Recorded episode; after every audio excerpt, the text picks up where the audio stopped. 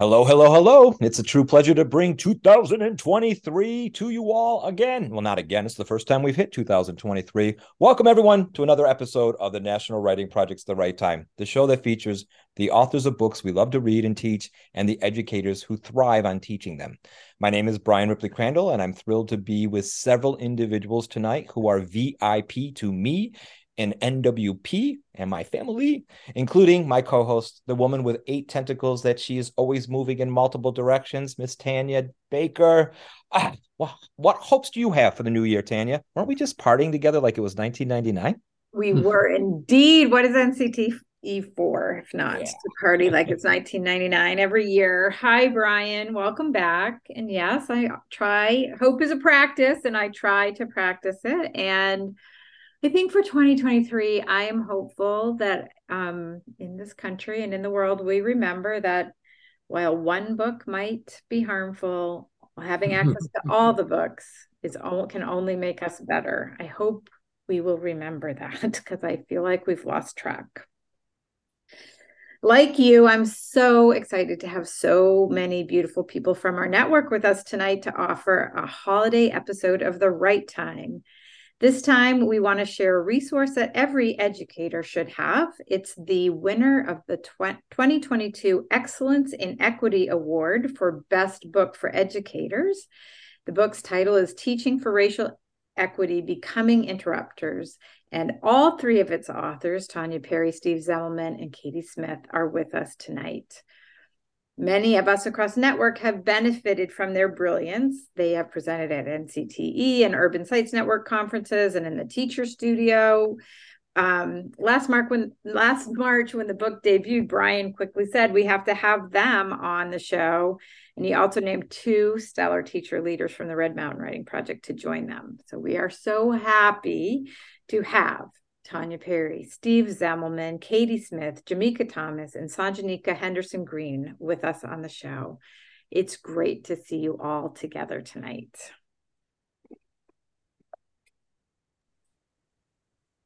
I get the pleasure of introducing the stellar, stellar, wonderful writers that are with us tonight. But first, I just want to read a couple comments from scholars across the United States.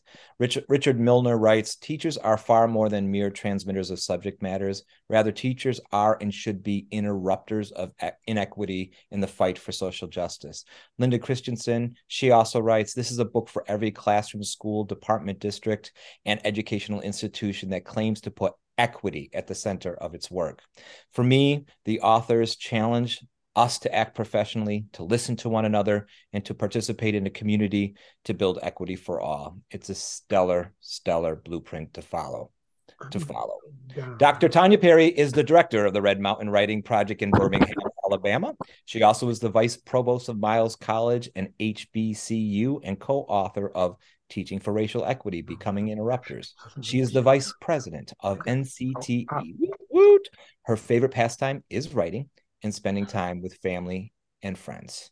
Katie Smith, who is also with us, is the chair of the Department of Educational Inquiry and Curriculum Studies and the director of the Graduate Studies of Northeastern Illinois University in Chicago. She began her association with the Illinois Writing Project as a teacher consultant while she was teaching high school students and now directs the IWP with Steve Zemelman. Dr. Steven Zemelman is a visiting scholar at Northeastern Illinois University and a founding director of the Illinois Writing Project. He promotes student civic engagement and restorative justice in Chicago schools. Woo-woo. His books on teaching, writing, and reading have long been widely appreciated, including best practice bringing standards to life to America's classrooms with Harvey Daniels and Arthur Hyde, and from inquiry to action, civic engagement with project based learning. Now for the incredible teachers, Tanya.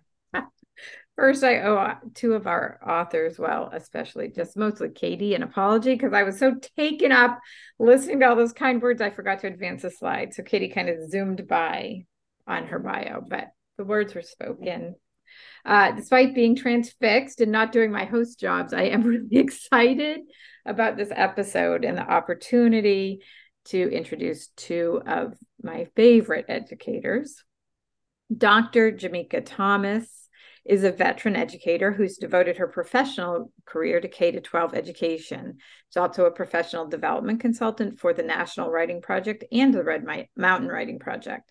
Dr. Thomas has been a leader of leaders for many years and currently serves as the Director of Curriculum and Instruction. Her mission is to mentor and lead teachers and students to academic success and personal growth. Sanjanika Henderson Green is a veteran educator who's dedicated herself to professionally professionally to serving secondary scholars. She's currently serving as an instructional coach for middle school in a large urban school district.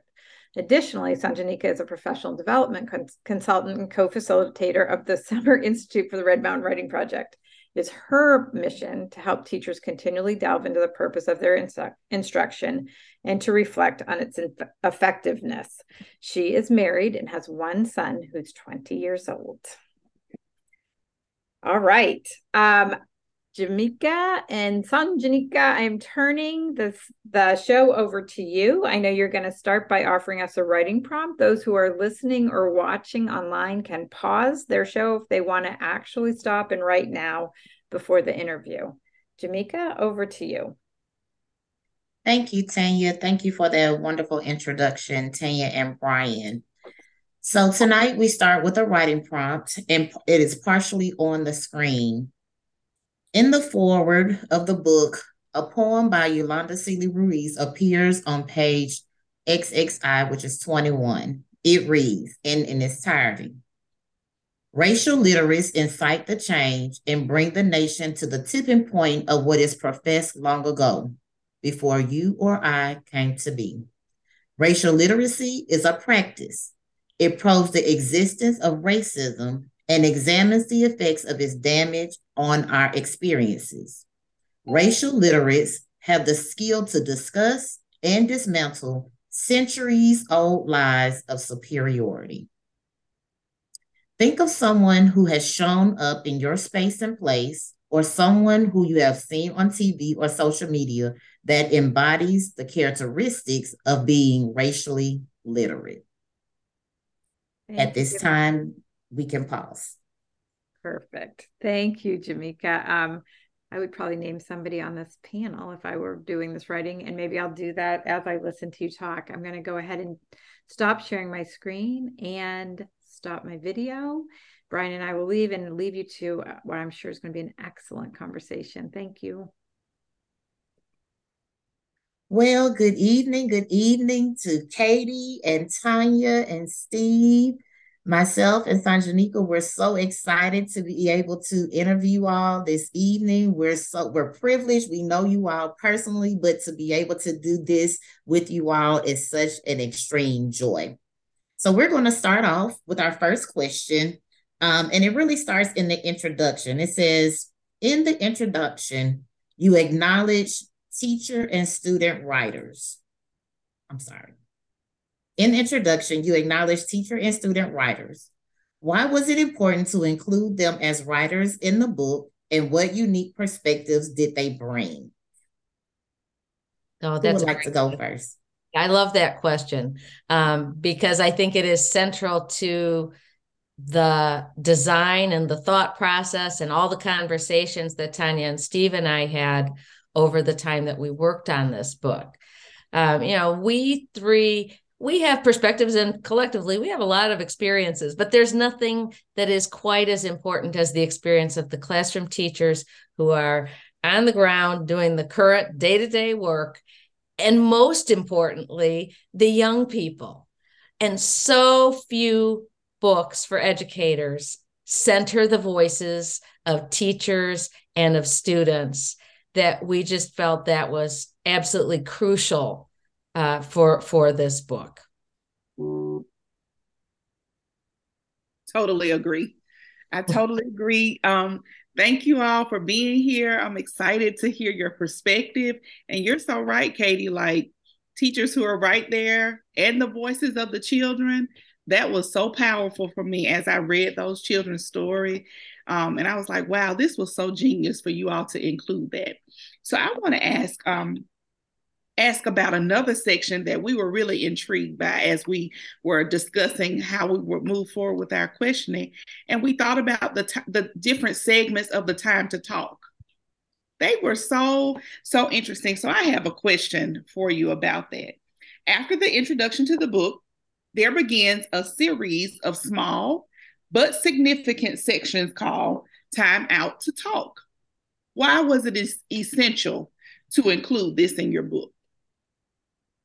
Whoever wants to jump in and talk about it. I'll take that one.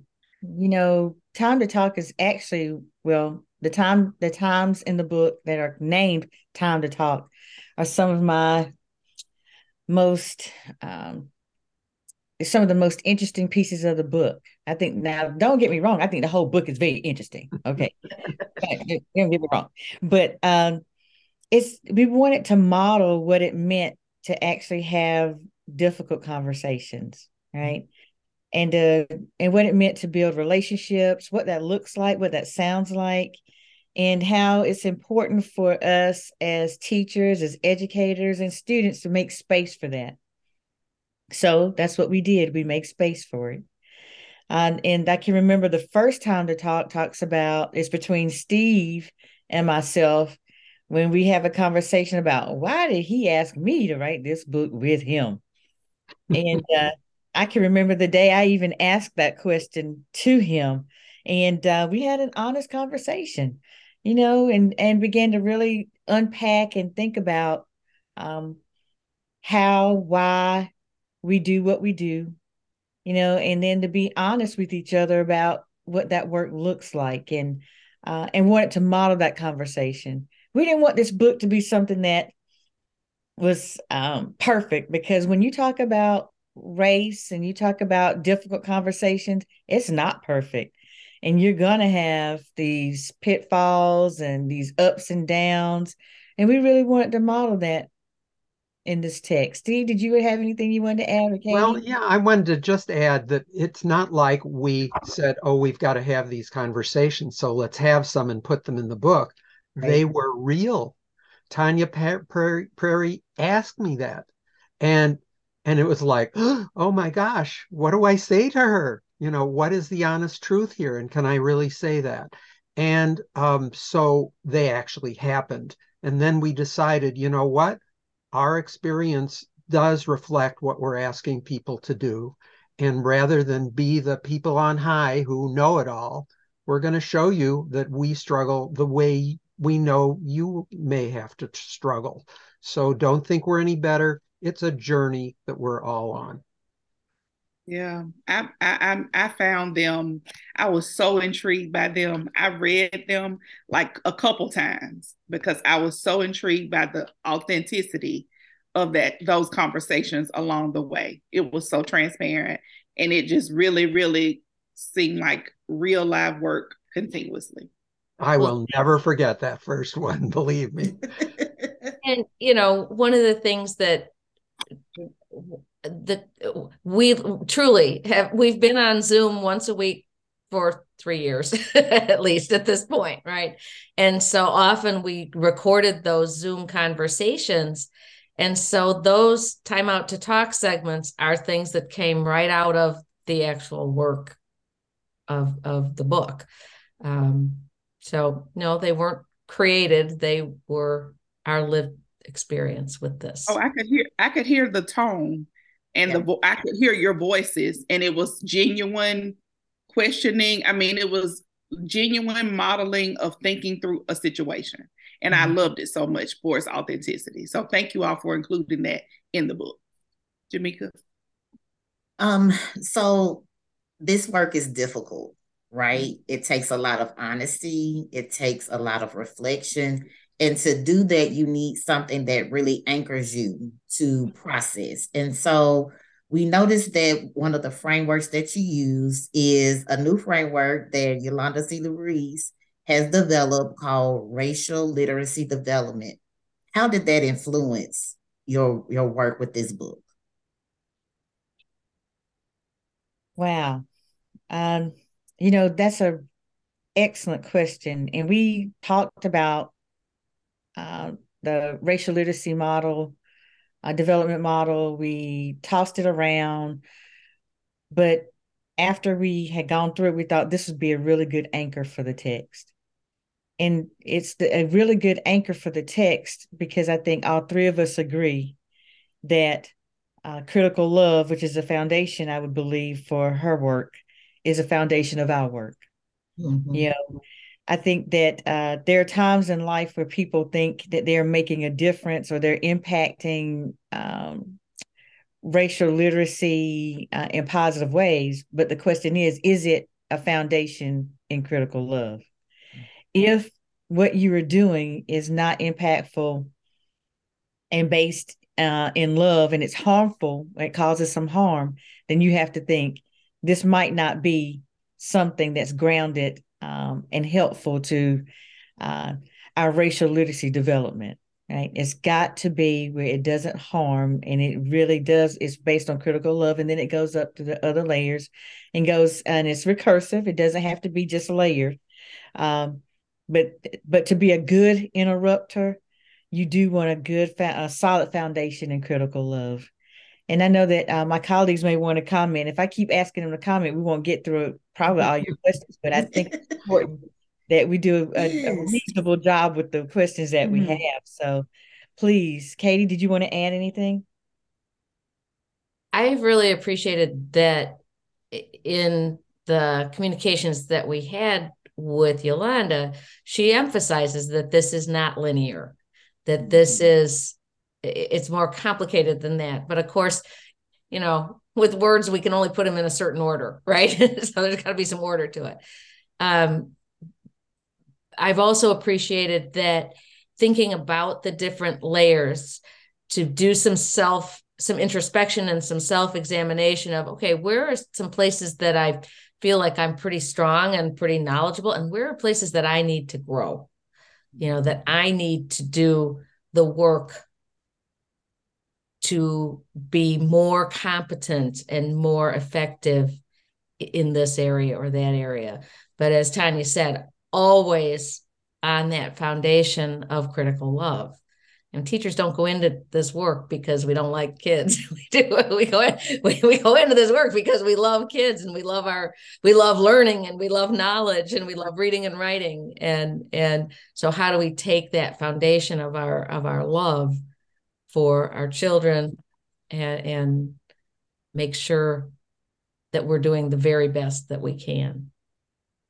I would just add that it isn't just liking your kids, it's a deep caring about their future, about who they are as people, about what they bring to the classroom.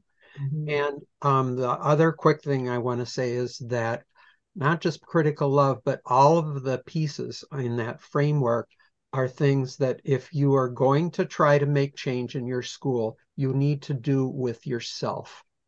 Um, that that that gives you the base to be able to do it. And without that, you may make you know mistakes and missteps that you don't even realize are happening. And it helps you to be oriented so you think carefully. Boy, humility is a big one for me so many things I realized that I really didn't know and understand. And I'm still not all the way there, but it's a process. It is. It is. Mm-hmm. And I'm I've enjoyed reading about the process. Um, and so I just want to continue this conversation because Dr. Perry, you mentioned something about um, I think you just mentioned something about interrupters. interrupters. Mm-hmm. And so I just want to continue that conversation because during NCTE, um, I heard you, and several of us heard you begin to explain the difference between a disruptor and an interrupter. And I found that so, so intriguing. And so, will you share the difference between a disruptor and an interrupter? Because I think that's vital for the audience to know. I think that's you, Steve. Well, I'll I'll start, but um, I think Tanya and Katie should speak too because it happened that I wasn't able to go to NCTE, even though I've shared a lot of that thinking. And um, you know, words are powerful, and um, there are time disrupt sounds more mm, maybe conflictual or more kind of you know really turning the tables over. And there are times when that's really necessary.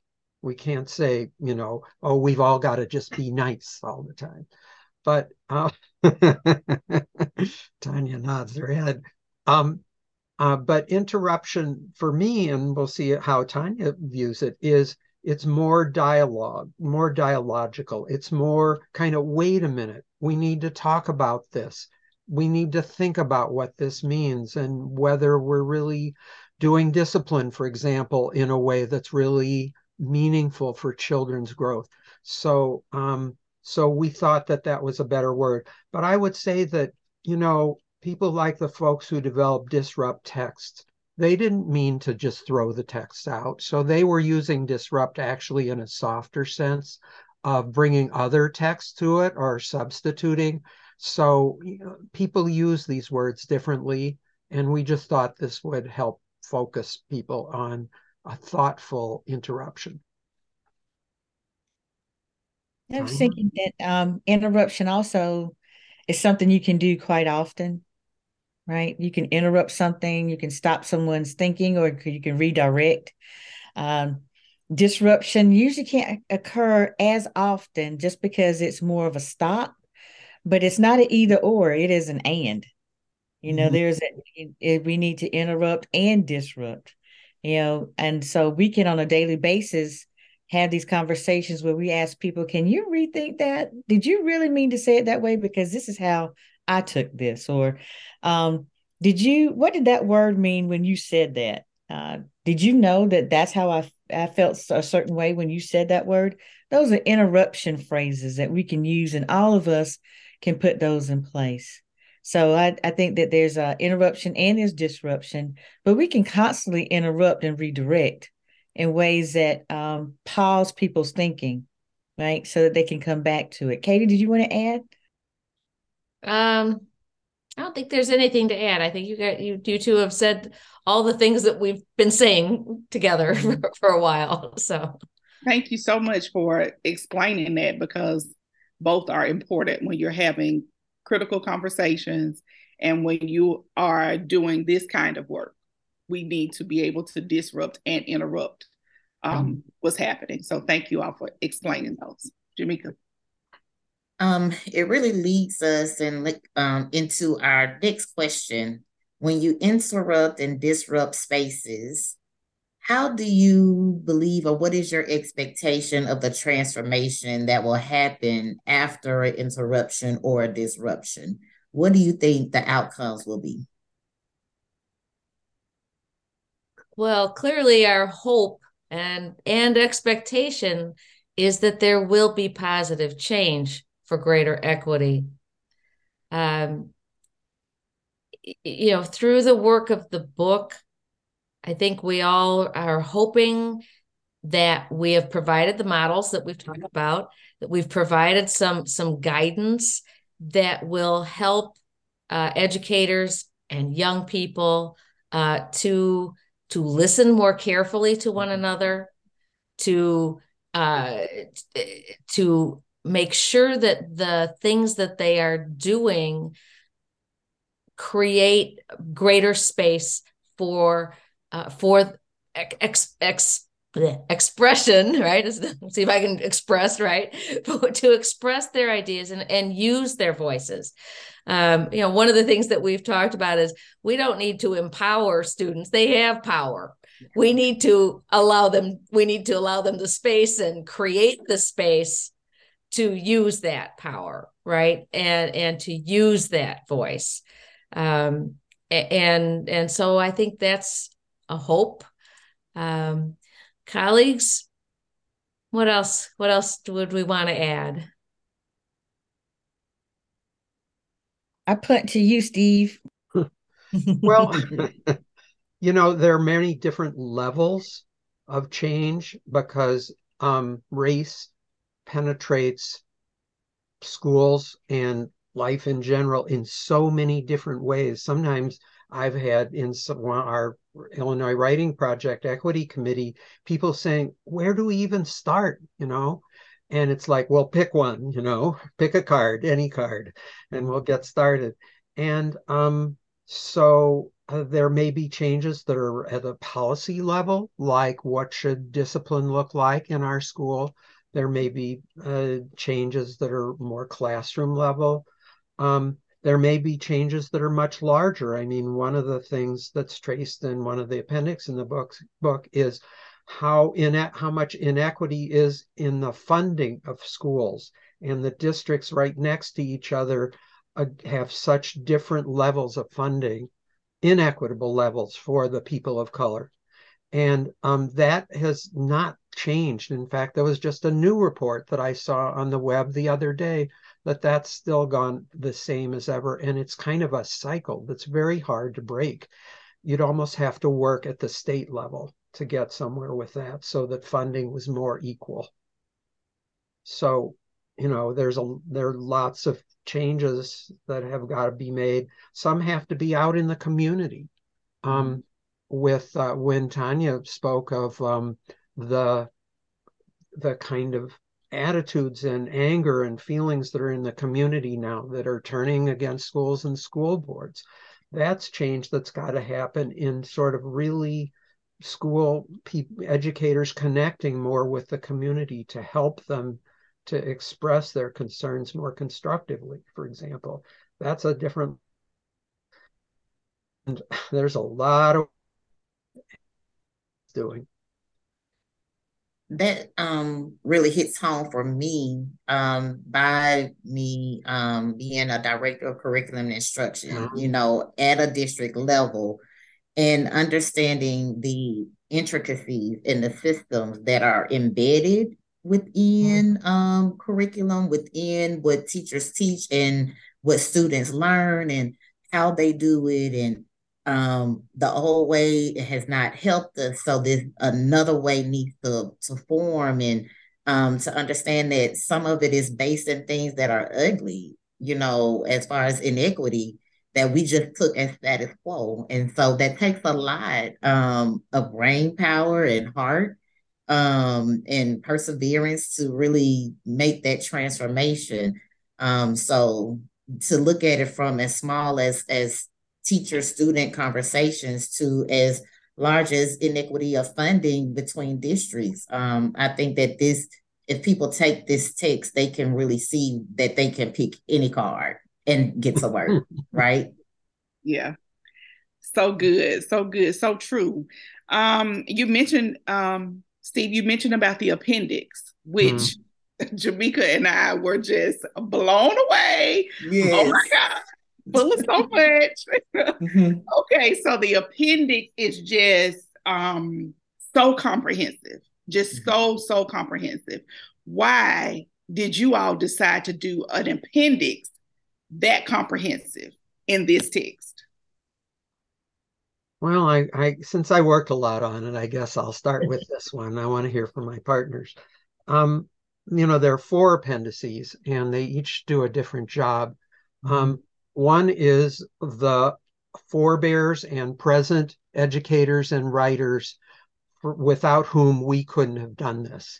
And and that was one way we could acknowledge that just by listing as many as we could. And i hope i'm sure we per- forgot a few and i hope they're not insulted. Um, so that was one part. Another is the books that they've written and we that was separate uh, with little annotations so if teachers we one little book like ours can't do the whole job so if people want to go elsewhere where do they go and so we put little annotations on them too, so they could make their choice. Then there are all these wonderful resources. And actually, that was started by one of our contributing teachers, Vanessa Heller. And um, and we thought, let's put this together and make it really useful with QR codes so people could go right there. And then uh, the fourth one was the um, all of the data on inequities in, in education. And that originally was a chapter early on. And then we thought it was so depressing, we couldn't put it there. We couldn't have people stop and really get discouraged. So we put it at the end. But it's a resource because there are people that'll say to teachers, well, all that racial stuff that's in the past aren't things better now you know this isn't systemic you know why do we have to do this this gives them some some ammunition but by the way it's now 2 years old plus um, because of how long it takes to create a book. And there's been so much more since. And uh, I collect those articles, but there's so many I I can't even sort them out anymore. So, but I'd be interested in my partner's thoughts on those too. Um, what to you, Katie? Uh, yeah, I mean, we do we do want to acknowledge Vanessa for organizing the the um, resources for classroom teachers, you know, um, and having the idea that we should do QR codes. so uh, it's like, okay, that's a good idea. Um, you know, and one of the things that um, we because of the nature of publishing. I mean, one of the things that we will be continuing to do, we've got two blog posts out now, and we will continue that might that will provide some opportunities for for continuing to update and provide new um, new resources or new information for for uh, for readers. Yeah, yeah, absolutely. And the it's not directly related to the conversation, but indirectly um, the appendices is also spurred, you know, us to continue thinking about um, future work, you mm-hmm. know, how mm-hmm. this can continue to be relevant in classrooms, which will go into the blog and any other resources that we develop for teachers and students and other educators. Um, one that I'm working on right now is with the national board, and we're looking at uh, diversity, equity, inclusion, and belonging the idea that inclusiveness is not enough. It's almost like I'm inviting you to dinner, but I might not talk to you at the table. Well, if you really want to make a change, you have to com- you have to be committed to inclusion and belonging. It's not mm-hmm. enough to just invite somebody. You got to make sure they understand that they do belong. You know, so that's furthering the work. Mm-hmm. And the three of us continue to talk about different ways uh, Katie continues to challenge us and also thinking about how we can develop in teacher education. Steve mm-hmm. is what I call our archivist, and he collects uh, different articles and brings to us uh, new ways in which people are thinking right about this work. Um, and so, you know, we're we're just a team of colleagues who are committed to doing this. You know, so that appendices, the, the appendices is ever growing in our minds and always um, uh, through this evolution, right? This is creating, it's not flat, it's a dynamic. Mm-hmm. You know, the thing is, is that the book can't grow, but the resources that we have that are connected to it will continue to grow. And so, even our Facebook, we have a Facebook uh, group that hopefully in 23 we'll be able to make a little bit more active, but continue to do some of this dialogue, you know. But um, yeah, just you know, it's it's good work. It and is good work. It is so work. good. And just thank you all for starting those conversations with the with the book and then attaching all of that in those append in the, those appendices like it's just wow like like y'all, you all have said if a person doesn't know where to start you all have done an amazing job of giving them a place to start so thank you so much for that it is really fantastic jamika in closing, this work has proven to be life changing to others. How has it changed your lives, professionally and personally, since you have written this book? Hmm. Katie, why don't you start? Yeah, I'll start. I'll start uh, and, and maybe start small. Like, since is the wrong word for me. Since you have written this book, mm-hmm. because the process of writing the book it, has been one of the most life altering experiences mm-hmm. that I've had. Yeah. Um, that and I've been very fortunate in my teaching career and in my university career to have wonderful colleagues and some wonderful teams that I've worked with. All that said, to build from from those experiences to this experience where if you know when the week goes by and we haven't zoomed on wednesday afternoon at three o'clock it feels odd it, it's it, it, feels odd um, to know that i have among among my various colleagues and partners two particular partners that i can think carefully with every you know regularly every week mm-hmm. that we can think together and talk together and puzzle over concerns in very open and and honest ways um, I, hope that anybody who reads the book finds partners like that. And I would I second all of that. And I would say, for one thing, I've I've written a lot for education, and I'm proud of all of it. Some is better than others, though. But this tops it all. There and this, I mean, there's nothing that's been as important or meaningful for me as this. And that's and you know, I'm an older guy. I'm going to be 84 next month. And wow. to be Happy learning so much new, thank you, at this stage of my life is very special. And then the other thing is these are friendships, not us mm-hmm. only us three, but the, the contributed yeah. uh, writer, teacher writers as well. These are friendships. I mean, we talk about and support each other in our lives it's been very important in those weekly uh, Zooms that we don't just do business. We care about each other and we've each had struggles that we've dealt with and we support each other. And that matters so much to me. Uh, I, and, you know, I have friends, I have professional friends, I have personal friends, but this is like both and it's so rich. Um, even though the topic is so troubling. it's kind of ironic. Yeah, but we have um the conversations have been honest and real uh, and not always easy. You know, I remember one time I said, Steve, you need to do such and such. And he said, No, that's not me. I said, What do you mean that's not you? he said, I'm not going to write that because that's not me.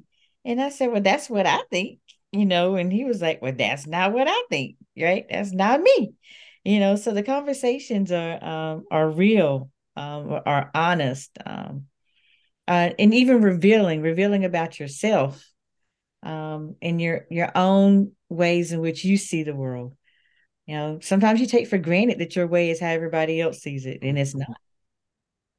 Right? Or the limits to that seeing the world. Yes, absolutely. And so um, it's been an, a, an amazing time. And I, I just want to publicly thank my partners for um, putting up with me. You know, because you know the uh, there are lots of things that um, ways that I see the world or think, and mm-hmm. and even just how um, life happens, right? How life happens, and uh, I just I want to just publicly thank them for you know their ability to you know maneuver and be open. This all really starts with uh, having a certain level of openness. Mm-hmm. you know and being able to to have these conversations and and even if you don't just you don't agree at least you're willing to be open and and listen to what another perspective might be how often do we shut down conversations with our students or uh, with other adults because we believe what they're going to say is something that is something that we don't believe therefore we don't want to hear it? Mm-hmm. and i just think that the world would be such a better place if we at least started with openness even if it hurts you. At least start with the ability to listen uh, and then you'll be able to to move past some of these other things. Well i see our parents are back well, I'm back. just uh, let me just quickly add that takes relationship. It builds relationship and trust, and that's what teachers are going to need with each other if they're going to do the work.